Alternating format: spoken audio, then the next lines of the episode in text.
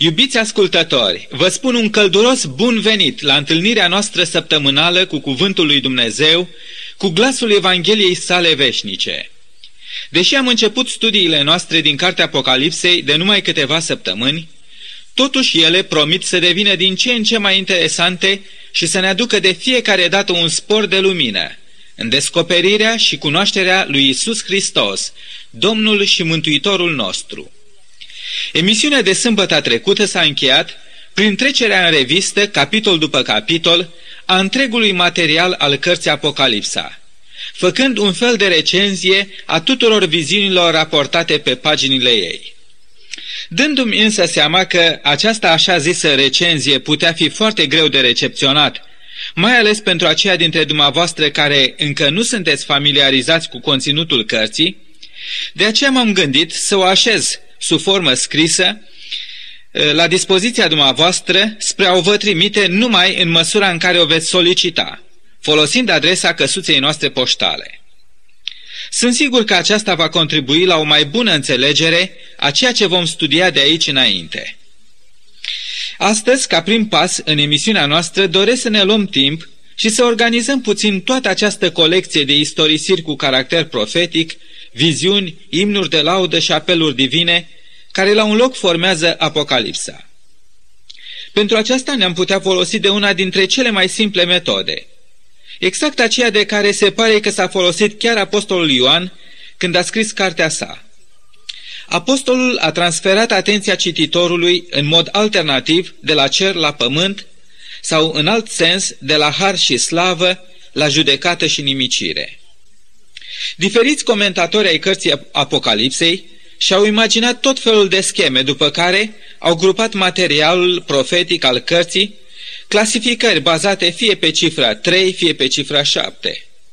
Un exemplu de organizare pe trei subîmpărțiri, în linii mari, arată cam așa. Prima subîmpărțire este bazată pe pasajul de la capitolul 1, începând de la versetul 8, până la capitolul 3 cu ultimul verset, care ne vorbește despre Isus și biserica sa. A doua subîmpărțire ne vorbește despre Domnul Isus și vrăjmașii săi, această subîmpărțire fiind cuprinsă între capitolele 4 până la 20.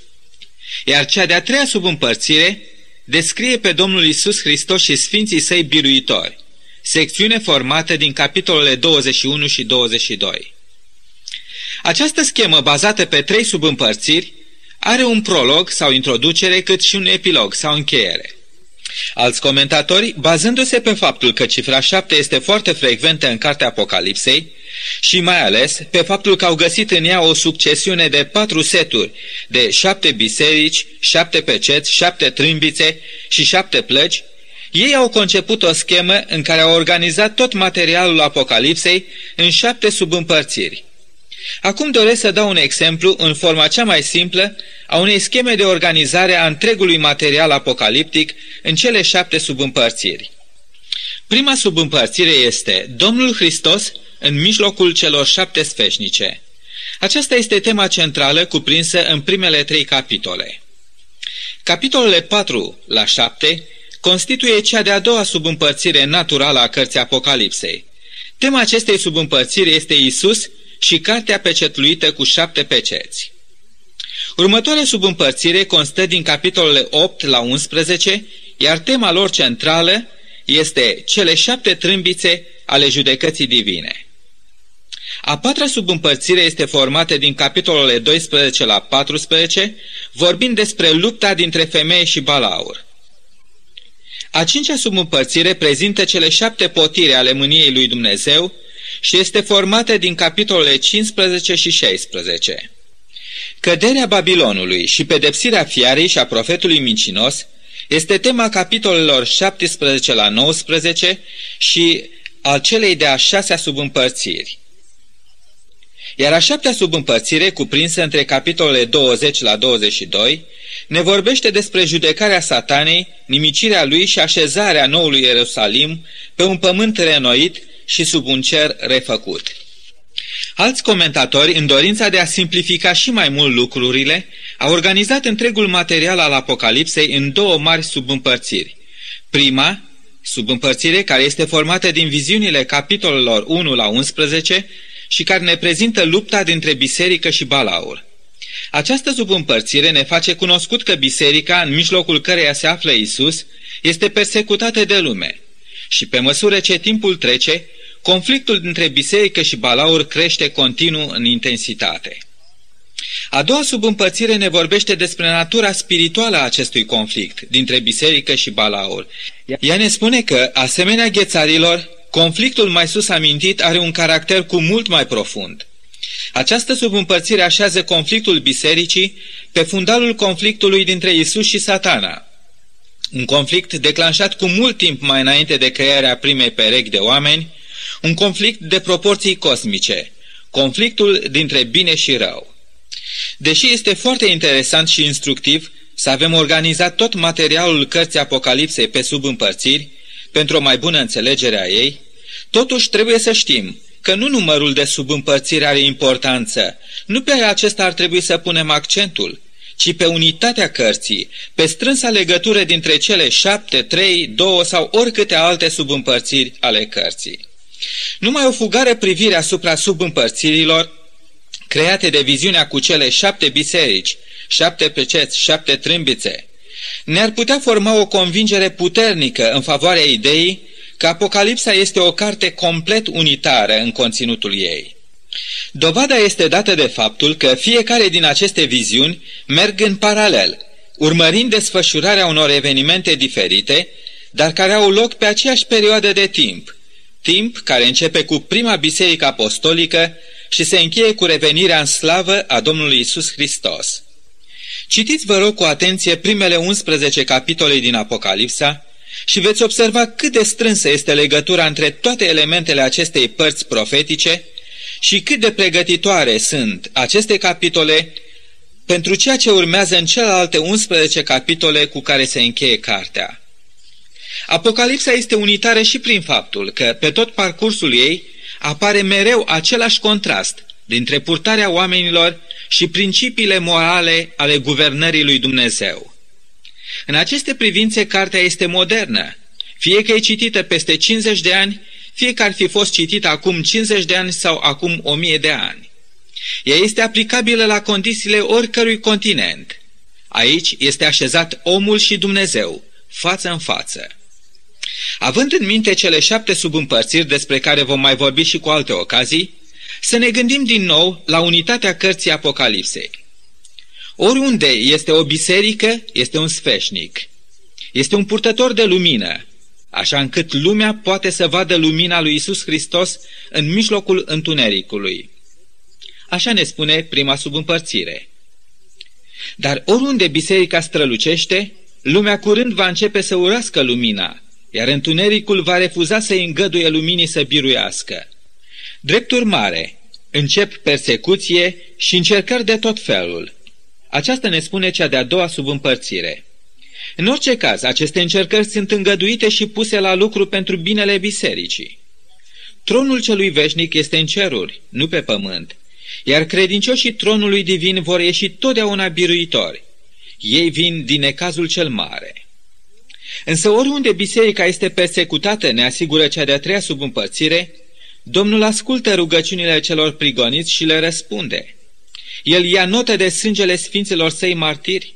Iată de ce se aud din cer trâmbițele care anunță judecățile ce stau să fie slobozite peste cei răi. Această luptă de suprafață, pe care oricine o poate vedea dintre biserică și lume, ne spune de fapt cea de-a treia subîmpărțire, aceasta ne pune în cunoștință despre o luptă și mai ascuțită și mai acerbă, aceea dintre Hristos și satana. Pentru toți aceia care refuză să se întoarcă la Dumnezeu în pocăință sinceră și adevărată, cerul le-a rezervat cele șapte potire ale mâniei divine. Totdeauna a fost și totdeauna va fi așa, oriunde ar trăi copilul lui Dumnezeu pe fața pământului. Mai întâi, Biserica lui Isus ca lumina lumii apoi persecuția și încercările lumii asupra bisericii, după aceea lumea și biserica se descoperă ca unelte ale lui Hristos și satana. Înainte de orice pedeapsă trebuie să răsune trâmbița avertizatoare a cerului. Totdeauna, Și oriunde oamenii refuză cu îndărătnicie, cu dârzenie pocăința, nu mai este nimic altceva de făcut pentru Dumnezeu decât să-și reverse potirele mâniei sale. Satana și cei ce îl slujesc adeseori apar a ieșit biruitori în lupta lor împotriva lui Isus și împotriva bisericii și cauzei sale. Dar în realitate ei vor fi în mod definitiv înfrânți. Vedeți cât de unitară este Apocalipsa în dezvoltarea principiilor pe care le expune, atitudinea și purtarea oamenilor cu Dumnezeu, cât și atitudinea și principiile guvernării lui Dumnezeu cu oamenii. Și cât de simplă și cât de profundă apare astfel istoria neamului omenesc în desfășurarea ei. Apocalipsa, alături de cartea prorocului Daniel, sunt singurele cărți care ne descoperă adevărata filozofia istoriei și ne învață cum să interpretăm știrile pe care le citim azi în ziare sau le culegem pe calea undelor de radio sau de televiziune. Ea ne învață cum să studiem manualele de istorie. Niciodată în istorie nu vom găsi vreo schimbare în ordinea după care cerul lucrează. Mai întâi trâmbițele avertizărilor lui Dumnezeu și pe urmă potirele mâniei sale. Trâmbițele răsună, ca numai după aceea mânia sa să se reverse. În judecata finală a pământului, mai mult decât oricând vreodată în istoria omenirii, paharul mâniei va fi golit până la ultima picătură de aceea care nu au vrut să se pocăiască. Astfel, în căderea Babilonului este inclusă căderea tuturor împărăților lumii, atunci când le-a venit vremea să fie zguduite. Și această prăbușire a Babilonului va avea loc atunci când Domnul Iisus va veni ca să judece lumea. Prima dată când El a venit, a venit ca să ne fie mielul lui Dumnezeu. Dar la a doua sa venire El va veni ca un leu, leul din seminția lui Iuda. În mod divin concepute, tablourile sau subîmpățirile Apocalipsei sunt în deplină sincronizare, atât cu caracterul lui Dumnezeu, cât și cu programul său de lucru, cu orarul istoriei, așa cum îl vede el. Deși subîmpărțirile cărții se deplasează în mod paralel unele față de altele, între cele două limite cuprinse între prima și cea de-a doua venire a Domnului Hristos, totuși trebuie să observăm un fapt foarte important – și anume acela al accentuării, al progresului în care istoria se desfășoară. Cu cât ne apropiem mai mult de sfârșitul cărții Apocalipsei, cu atât mai mult atenția noastră este atrasă de caracterul solemn și grav al judecăților lui Dumnezeu. Aceste șapte subîmpărțiri, de care am amintit mai sus, merg ascendent în intensitate în desfășurarea lor până la punctul maxim, când nimic și nimeni nu mai poate reține mâna lui Dumnezeu ca să nu reverse asupra lumii nepocăite paharul mâniei sale. Cu alte cuvinte, în prima subîmpărțire Dumnezeu anunță Evanghelia sa prin biserică. În capitolele celei de-a doua subîmpărțiri, judecata divine este nu numai anunțată, ci și simțită, desigur, într-o mică măsură. În prima jumătate a cărții găsim numai anunțarea judecăților, numai conturarea lor ca posibilitate, ca imediat cum intrăm în studiul celei de-a doua părți, să sesizăm imediat schimbarea. În această parte importantă găsim mai întâi o descriere clară, precisă a judecăților divine, apoi vedem cum mânia lui Dumnezeu se revarsă, ca în final, dezbrăcate de simbolismul lor de până atunci, cuvintele ultimelor capitole să zugrăvească în tot dramatismul lor, atât nimicirea totală, definitivă a celor răi, împreună cu satana, și pe de altă parte fericirea și veșnica slavă cu care cei mântuiți vor fi încoronați. Atunci tot universul, în ovații și aclamații de uimire și bucurie, își va îndrepta privirea spre Isus, cuvântul lui Dumnezeu, pe ale cărui haine se va putea citi numele suprem de Domn al domnilor și împărat al împăraților. Mi-aduc aminte că în urmă cu aproape 10 ani, când mă aflam în lagărul de refugiați în Austria, într-una din zile am putut vedea pe pereții clădirilor din Viena, pe niște panouri uriașe, reclama filmului american al lui Francis Coppola, Apocalypse Now. Și tot atunci am văzut pe ecranul televizorului numai câteva secvențe din acel film. Într-una din scenele sângeroase, oribile, care erau din abundență în acel film, un curier militar a apărut deodată în prima linie de luptă, și privind la haosul care se dezlănțuise în jurul său, pune în chip simbolic o întrebare care cred că era chiar mesajul acelui film. Cine conduce aici? Cine este comandantul? Și nimeni n-a dat răspuns la întrebarea acelui curier. Mulți oameni astăzi, privind la haosul din lumea noastră, la răul care s-a întins sub toate formele și la toate straturile societății, stau pe gânduri și se întreabă, oare mai este cineva la cârma acestui univers? Solia cărții Apostolului Ioan dă un răspuns foarte clar. Da, este Dumnezeu. Adeseori nici ochii noștri nu-L zăresc pe suveranul Universului. Uneori când vedem cum mai toate relele din lume, imoralitatea, minciuna, frauda, egoismul, dorința de o viață ușoară se găsesc în viața bisericilor, în viața membrilor și ce e mai tragic și a conducătorilor, mulți credincioși sinceri și temători de Dumnezeu se întreabă, oare mai este Isus la cârma bisericii sale? Oare nu a lăsat el cârma bisericii pe mâna oamenilor din fruntea ei? O, nu! El este cel ce conduce lumea. El este cel ce a fost văzut de apostolul Ioan umblând prin mijlocul celor șapte sfeșnice, prin mijlocul celor șapte biserici, așa cum ne spune prima vedenie din Apocalipsa. El este încă acolo, între cele șapte sfeșnice. Atunci, în ziua finală a revărsării judecăților divine, când cei nemântuiți vor sta sub torentele deslănțuite ale mâniei lui Dumnezeu, atunci mulți își vor da seama că tronul Universului nu a fost niciodată vacant, niciodată nu a fost lipsit de putere și niciodată nu a fost în defensivă. În emisiunea viitoare, iubiți ascultători, doresc să pășim împreună în lumea fascinantă a tablourilor profetice ale cărții Apocalipsei. Aici, în această carte, totul este mișcare, totul este o continuă degajare de energie, continuă schimbare de decor, mereu și mereu noi și noi detalii care uneori îți stai răsuflarea. Privești un tablou, te gândești la el, cauți să-l memorizezi și să-i pătrunzi înțelesul, că imediat alt tablou apare și mereu altul și altul. Dacă chiar doriți să înțelegeți cartea, așezați-vă în fața ei ca în fața unui ecran și imaginați-vă că o priviți ca pe un film care se derulează. Sunteți gata? Atunci să pornim filmul. Prima imagine. Șapte sfeșnice de aur. Tăcere. Se pare că atât se cuprinde în această scenă, dar undeva în mijlocul lor este mișcare. Cineva umblă printre ele. Este un chip ca unui bărbat care poartă niște veșminte lungi și încins cu un brâu de aur. Părul îi este alb ca neaua, iar ochii lui strălucesc ca para focului.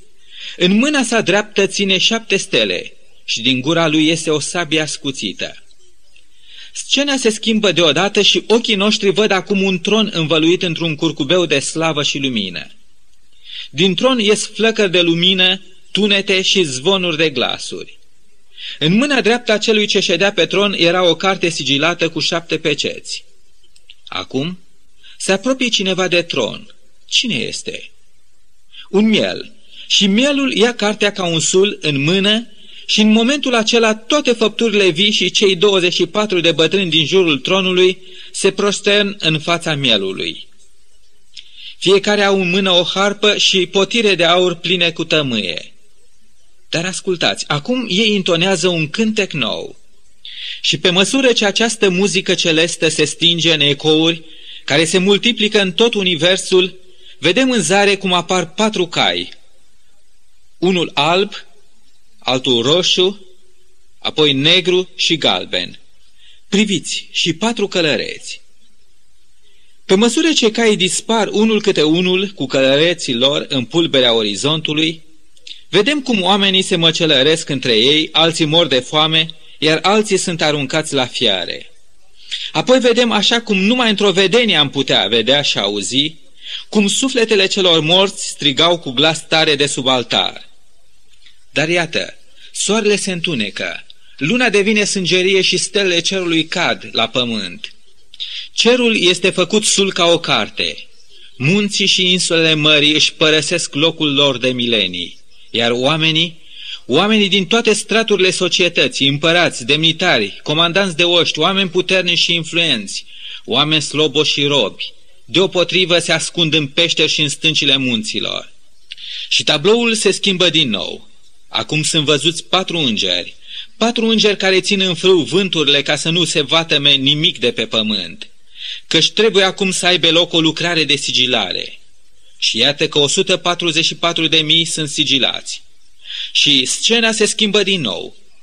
Privirea noastră acum încearcă să cuprindă o gloată imensă, imensă, pe care nimeni nu poate să o numere, adunată din orice colț de pe pământ, și având fiecare în mână ramuri de finic. Ce fac aceștia? Ei strigă în gura mare, mântuirea este a Dumnezeului nostru care șade pe scaunul de domnie și a mielului. Și scena se schimbă iar. Acum vedem șapte îngeri, sunând din trâmbețele lor. Un alt înger aruncă asupra pământului cădelnița sa plină de tămâie aprinsă. Și ochii noștri văd acum fulgere, tunete, cu tremur de pământ și o zarvă de glasuri. Și tot așa am putea continua tablou după tablou și scenă după scenă până la încheierea cărții. Dar de ce am mai continua? Sunt sigur că ați prins ideea. Întreaga carte este o succesiune de scene în mișcare, de simboluri care sunt în plină desfășurare, de tablouri care vin pentru a ceda locul altora. Și ca un intermețo între toate acestea, auzim mereu fulgere, tunete, glasuri, cântări de laudă, coruri îngerești. Parcă totul este un film care se derulează la porunca unor comenzi mai presus de orice intervenție omenească. Dar ce înseamnă toate acestea? Cum le-am putea înțelege și interpreta? Rămâne ca să dăm la aceste două întrebări răspuns în emisiunea viitoare.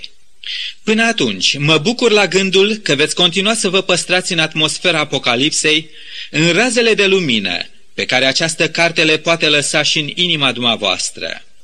De aceea, rugăciunea mea pentru fiecare din dumneavoastră care v-ați luat timp și ați lăsat totul ca să ascultați această emisiune, cât și pentru mine, este, Doamne, deschide-ne ochii ca să te descoperim în cuvintele cărții tale. Deschide-ne inima ca să te primim. Deschide-ne brațele ca să ne deslipim de lumea aceasta și să ne prindem tare de brațul tău ocrotitor. Ajută-ne să răspundem din toată inima apelurilor dragostei tale și fă ca niciunul dintre aceia care au pregătit sau au ascultat acest program de radio să nu se găsească între cei ce vor căuta scăpare la munți și la pește. Ajută-ne să fim mai tăi și gata pentru ziua înfricoșată, dar mult așteptate de copiii tăi.